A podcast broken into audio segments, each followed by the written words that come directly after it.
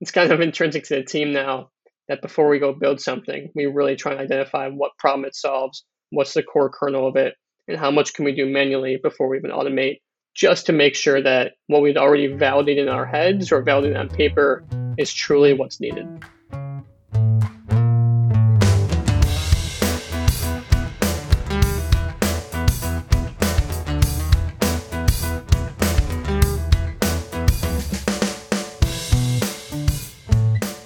Everybody, welcome back to Founder Vision. This is Brett Kissler, your host.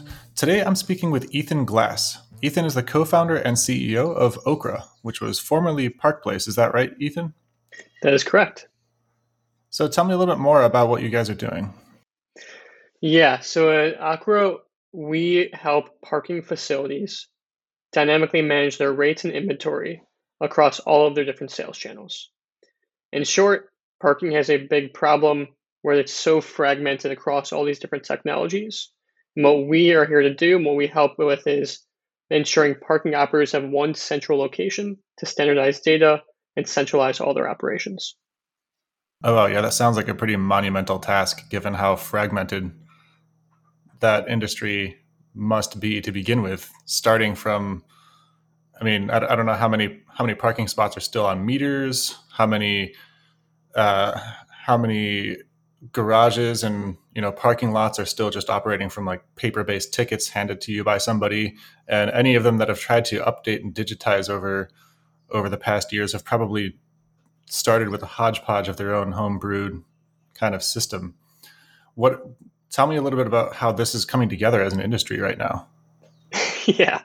So the market landscape of parking is pretty comparable to the shift that the restaurant industry went through a few years back, the same shift that hospitality went through, where you have all these kind of antiquated technologies just to simply do something to sell a parking spot that you think is just, hey, someone drives up, they pay for parking, it's all good. But there's actually so much more that goes into it. And there are dozens of different hardware technologies that help usher in um, par- drivers to the garage as well as ensure they have a good parking experience, ensure they get paid correctly, have all the surveillance centralized. But then now also you have this big rise in over the last around 10 years of contactless payments that really came into fruition during COVID 19, where drivers now, the same way that they can pay for an airline ticket um, through a website, they want to pay for a parking space through a website or a mobile app. And so all of that's come into kind of the landscape over the last 10 years and really ramped up over the last year. And what the problem with associated with all this happening is that now you have a parking operator who runs a facility that has to manage 10, 12 different technologies, all mm-hmm. from different types of dashboards on different devices, and none of them use the same naming conventions. And so you have this kind of paradigm shift in the industry where now the parking operators are having difficulties managing all these technologies. We were one of them. We used to be a parking operator before we um, built up this technology. And what we are here to help with and what Okra does as a platform is takes all that, combines into one single location where a parking operator can log in on any device, and say, hey, I want to change my price from $10 to $12. It's as simple as that. They push enter and it pushes out to all their systems rather than them going to log into everything, calling their account reps, emailing whoever they have to email just to get the same thing done. So it saves them a ton of time, it's operational efficiency, and allows them to take advantage of more sales channels with the type of experience that they would otherwise get by just using one. Hmm. Fascinating. So so you you came you came to this from being a parking operator yourself and then getting yes. into building the tech. You started to build sort of the tech for yourself and then now of course it just makes sense to build tech that generalizes to you know other other providers like yourself. And I, I want to sidetrack for a moment to apologize for calling it Okra at the beginning. I recognize it's Okra now. Uh, You're all good. It's a common uh, common pronunciation. So yeah, it's no worries. Either one works. All right. Well, well, Okra. So so I'm curious about this this journey that you have from sort of one one type of business into building a tech company and building a tech stack. How how have you been experiencing that? And have you have you done tech before? So when we first came into the market for parking, we came in trying to build some tech to automate the process around the LA Coliseum. And it was mostly focused on event parking. And if you've ever been to LA Coliseum, you have mm-hmm. all these homeowners with cardboard signs that are just choosing rates based off of looking at their neighbor and saying, hey, what are you doing? So we tried building tech for that, but that was a learning opportunity where the way to actually solve that problem was not to go build technology. What actually the way to solve the problem was is to go help them sell their parking in a more efficient way.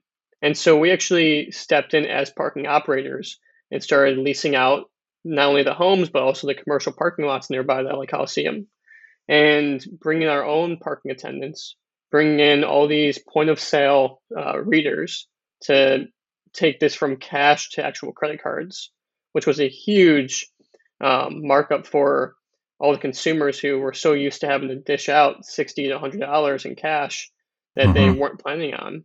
Now they just put on their credit cards. They're much happier, much quicker for everyone as well, and limits slippage of cash because, as we know, sometimes cash gets misplaced and our industry has billions of dollars in slippage per year. But when we were doing this parking operating, that's when we realized how much of a struggle it is to manage all these other technologies that you need to not only increase your revenue, but decrease your operating costs.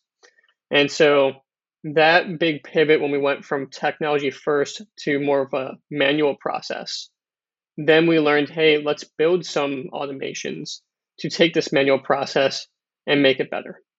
And that was our first kind of experience there when we actually made our full pivot into B2B SaaS and left our parking operations behind at the start of the pandemic.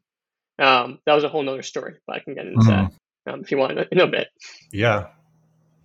Yeah. That's well, well, so one of the things that I'm interested in here is that it, it, wasn't even just that you were operating operating a you know parking lot or a garage or a, several of these. You were actually doing something far more like distributed, a little bit more Air, Airbnb like in a way, where it was just individual homeowners with extra space in their driveways, and so that's an, also a very interesting coordination problem. Yeah, thank you. It was uh, an experience of its own. We learned that economies of scale were just too difficult. Um, with that type of model very mm-hmm. early on. And unit economics of trying to go market and sell to a consumer for a $10 parking space that then you have to give 80% of that revenue to the actual uh, homeowner or property owner. And on top of that, you also have to employ individuals to work there. I mean, you're looking at very, very small margins. Yeah. And so that's why we really had to automate our processes um, yeah, in order to get to overhead. Exactly, and we actually left parking operations behind when we built this new company and this new model um, that is now called Acra because we didn't want to compete with our customers since we sell only B2B now and mm-hmm. we're selling to other parking operators. Um, we didn't want to have a conflict of interest where if we're getting all their data and we're working directly with them to help solve their problems, we don't want to be an impediment upon their contracts with the actual asset owners that they're working with. Right. Yeah, that makes sense. So, what's what's the biggest headwind that you're experiencing right now? A bit the biggest challenge in mm-hmm. in consolidating the tech for all these different players with all these different legacy systems. Yeah, that's a terrific question. So, pretty much parking has practically zero open APIs. And so, of course, that makes building integrations very difficult. So fortunately, we have an all-star team um, of software engineers. I'm not personally an engineer, but um, like our CTO has multiple exits. He's been building. I think this is his seventh company in the last 18 years. Um, he sold his first when he was 14 to a car manufacturer. So he's been able to lead our team uh, to make some really good achievements and still finding ways to integrate with these companies through custom API integrations or bots and scrapers and all this other kind of uh, um, hacking solutions to get it to work. And then we partner with these companies as well to not only have band-aid solutions, but to also have uh, a few uh, a future um, true solution that will be more scalable, more dependable, and more robust. So we're at, we've been able to figure out a way to make it all happen, where the integrity of our customers' data is rock solid, where anything they want to do works very well, and uh, it's all been kind of a mixed match of a way to accomplish this, which also has increased our defensibility because the cost for someone else to come do the exact same thing, they have to go through all mm-hmm. the learnings that we went through over the last year and a half. Yeah, and all that retooling.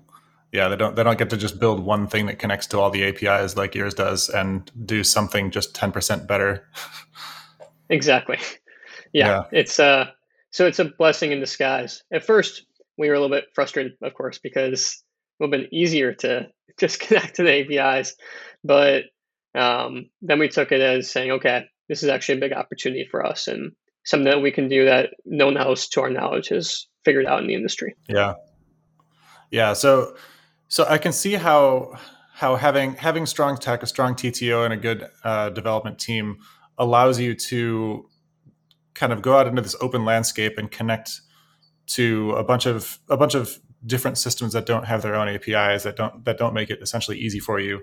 And then how about scaling this? When you scale it to something nationwide and you just start to run into 10 times the number of you know ad hoc like bespoke systems that you have to integrate with. How are you how are you preparing for that exponential rise in integration complexity? Great question too. So it already is very scalable. Um, we made sure that as we're building this out as we're validating it before we take on more customers to ensure that we test it and simulate. So we already know that for our target for the next year and a half, we'll have no problem scaling. Past then, if we want to become even more ambitious, which we definitely will be, then over the next year and a half, that's why we'll be creating these long term solutions. Um, mm-hmm. And we actually just brought someone on who's going to specialize in that for our company. He's been in the industry for about 14 years at one of the leading parking operators called Towne Park. And he's been working on building integrations for a long time um, from the customer standpoint. And now he's going to be able to achieve the same thing with us, um, with our resources and our engineering team. So we're very excited, and um, we know that it's already scalable enough that we don't have mm-hmm. to have any concerns um, in the short term. But we're always looking to make the best long term product and the, add mm-hmm. the most value, of course, for the customers. So we do have kind of the short term and long term um, already mapped out.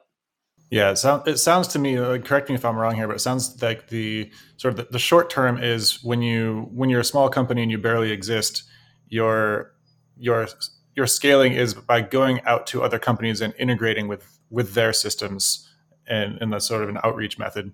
And then over time, as you start to develop your place in the industry, you start to develop your own APIs, and then others come to you and connect to your API, and then you you, you move from connecting to them to facilitating them connecting to you and then you you become sort of the standard uh, sort of the, the, standard data structure and the standard uh, you know the api uh, in in the industry. Is that is that something that you guys are is that accurate for how you're approaching this? Very well said. Yes. We aim to be the standard of, of parking data. We aim to be the standard of parking rates and those structures um, as well as inventory. Mm-hmm. And so all of that right now, as a company, we solve problems for parking operators and build technology to make the process better.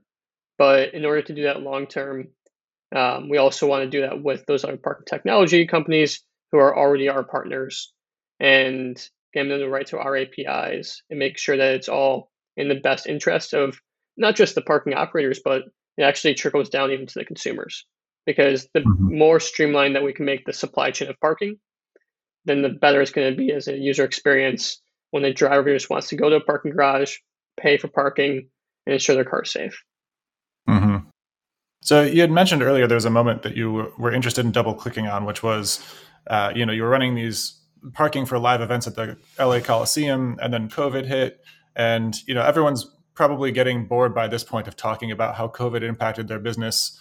Um, but I'm curious to see maybe if there's like a, a different slant that you guys have experienced because you were you know you were doing parking so parking never went away. People still needed to go places and park but maybe they weren't going to places like the la coliseum for a while. And so I'm, I am curious to hear how your how your covid transition occurred and what what some of the hard lessons were for you and how how quick you were able to pivot. Yeah. Yeah i feel like uh, we're at the moment still where every conversation will still have covid in it. So it's right. all good. And it is a big part of our journey too so, yeah, event parking was decimated by COVID. There, it went from having thousands and thousands of transactions per day to having next to zero, as there were no spectators and no events going on uh, for a bit. At that moment, as a company, I mean, no one could predict the future. Um, what we did anticipate was that we had to find a way to pivot and we had to find a way to keep going forward, um, trying not to be reliant on a global pandemic and bring uh, customers back to park. So, what we actually did at that point was we pretty much used our learnings from the industry and also our kind of agileness of a team and went on LinkedIn and used a scraper to reach out to about 3,000 parking professionals. Mm. And we talked to everyone from like valets to CEOs in between um, and would interview them about, hey, what problems do you have pre-COVID? What problems do you have now? And what are some of the tech initiatives that you have in whenever this post-COVID world happens? And one ubiquitous uh, kind of item kept coming up, which was, you know, it's so hard to manage all of these different sales channels. And we said, oh, well, you know, when we were operators, we did X, Y, and Z. Could you just do the same? And they go, or parking operators, we don't necessarily have the resources and personnel to build that kind of technology. But if you have it and you license it to us, we need that yesterday. Mm-hmm. And so mm-hmm. that's actually what led us towards that pivot was we realized like, oh, we can start selling this product before we even build it out as a SaaS product. And it's in such high demand, it's very ubiquitous across the industry that this is an issue. Maybe there's a big opportunity where we don't have to sell to consumers anymore. We don't have to be a parking operator. Instead, we can go sell to the parking operators and really focus on solving this one core problem. And so, fast forward to now, that's was very successful. Um, actually, that's where the name for Acra came from. Was the main problem we were trying to solve at first was a one-click rate adjustment. Ah, it's an acronym. Yeah, exactly. And uh, it was just changing rates with one click.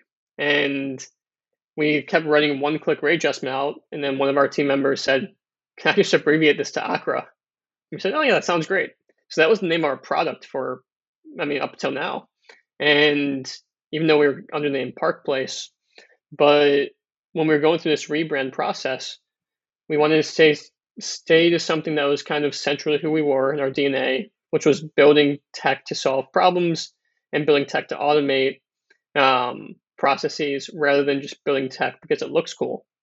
And we knew that this was a core problem that was kind of the kernel of our pivot. And it's blossomed into something that's much larger um, today as a full product. But Acra is kind of true to who we are.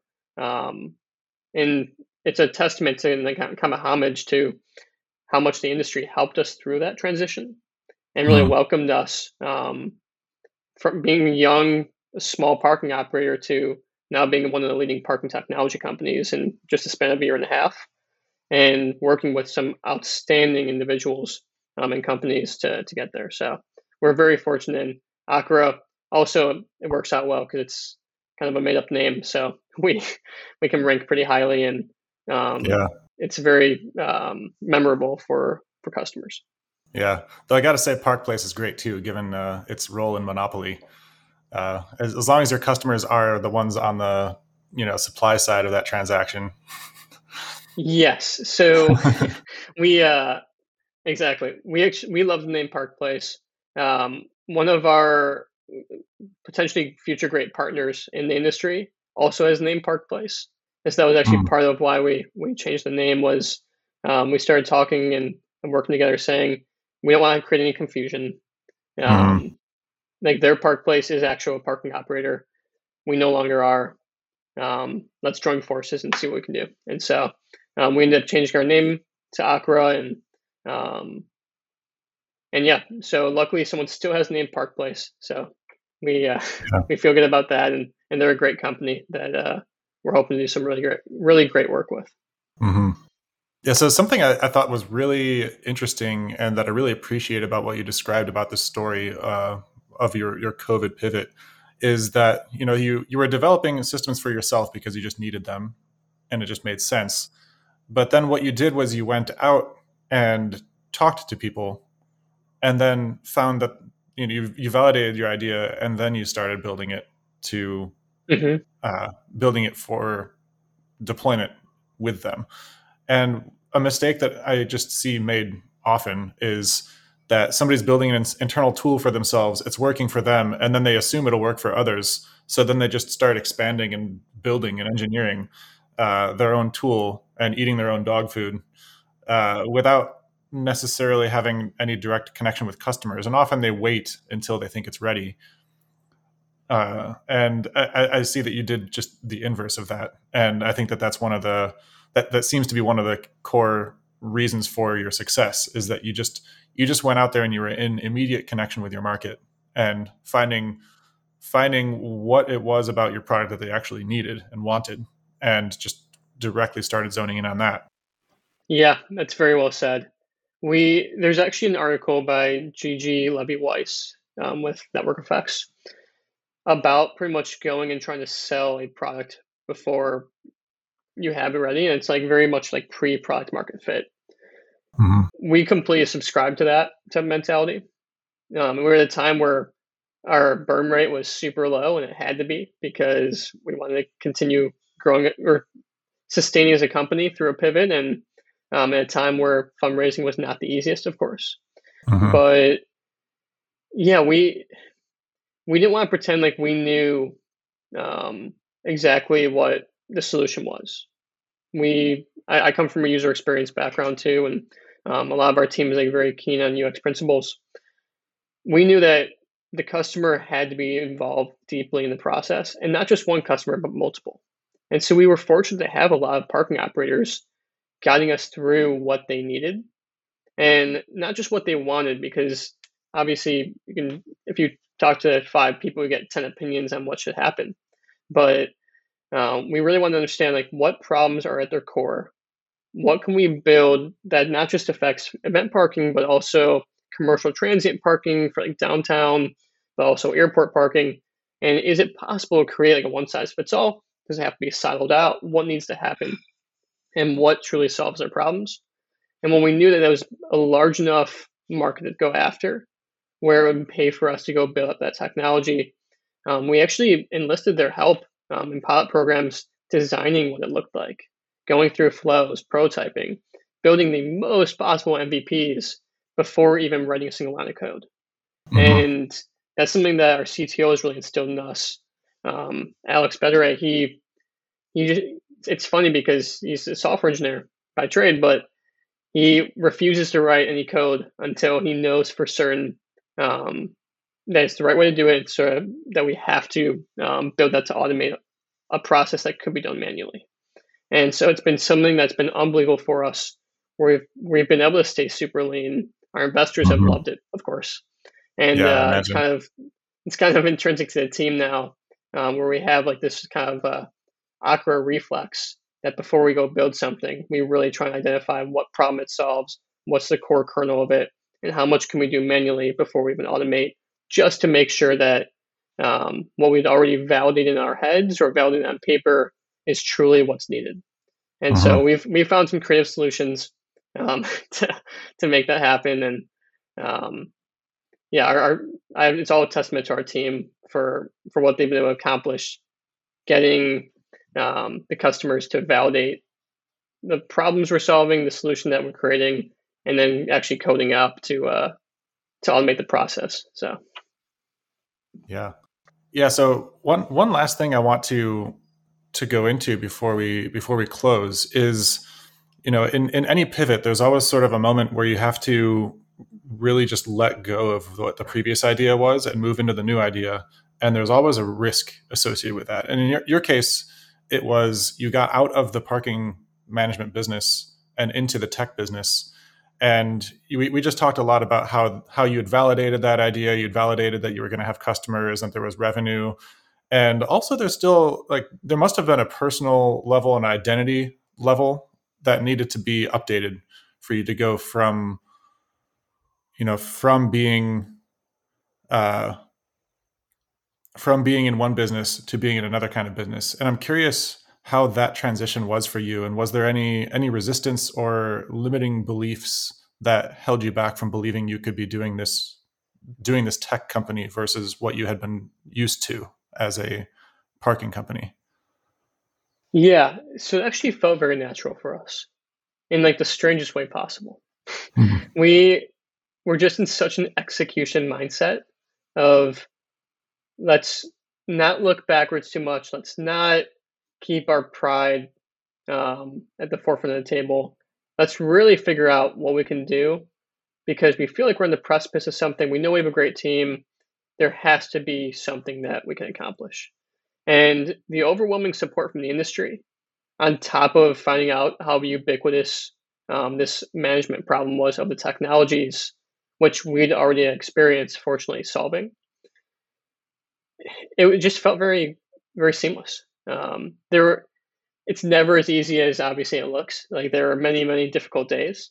Um, and the team went through a lot and it got us much closer together. But yeah, it's like there, there are moments I remember where we were doing presentations as a team and saying, okay, what is a SaaS business? What is the value of a SaaS business?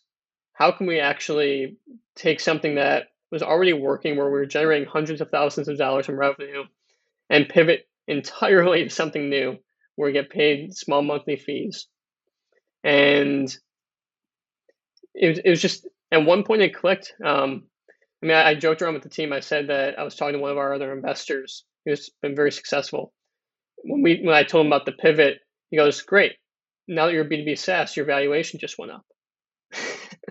I said, oh, I should, I should have said that a long time ago. I just read the words B2B SaaS on our pitch deck, and then all of a sudden, right. have a, a, more like an 80% chance of uh, raising funding. So it was. Yeah, with losing, with, with, giving up less equity. exactly. I'm like, oh, I should just the whole time said that, but it's just it's part of the process. It's part of the learning opportunities. Um, like there are unbelievable parking operators. There's unbelievable other parking technology companies we found a, a, a, small niche where we can wedge ourselves in and we find a way to kind of scale that afterwards and i mean it's just a testament to who who we get to work with day in and day out that people mm-hmm. everyone dropped salaries everyone like went to the bare bones of hey how can we just keep bread on the table while we try and figure this out and which is like just the typical like startup mentality that you have to have um, going through that kind of scenario. And it worked out really well. And we did well enough that we got into the Long Beach Accelerator, um, part of their first cohort earlier in 2021, that really propelled the company um, and accelerated it as the accelerator is supposed to do. Um, by the end of it, we had an acquisition offer on the table from a bigger parking company. We had dozens of term sheets in front of us for investment. And it was just hmm looking back on that now, it's kind of funny to think about how different it was from just one year's time period of going through a full pivot, trying to unlearn everything we already learned, relearn a whole new part of the industry. Mm-hmm. And then now it's like, okay, we got everything, all the ducks in a row. Let's actually grow this thing. And uh, and turn down the acquisition offer. That was uh, something that's a, a story probably for another time, but very exciting yeah, well, acquisition offers are always an interesting are always an interesting fork in the road, and I'm sure that we could go into a whole story on that and probably 15 other things that we've touched on. But we are at our time, and I really want to thank you, Ethan, for joining us today and really telling us all of your this this story about Akra. And I wish you all the best. Yeah, really appreciate you having me, and uh, look forward to staying in touch. Yeah.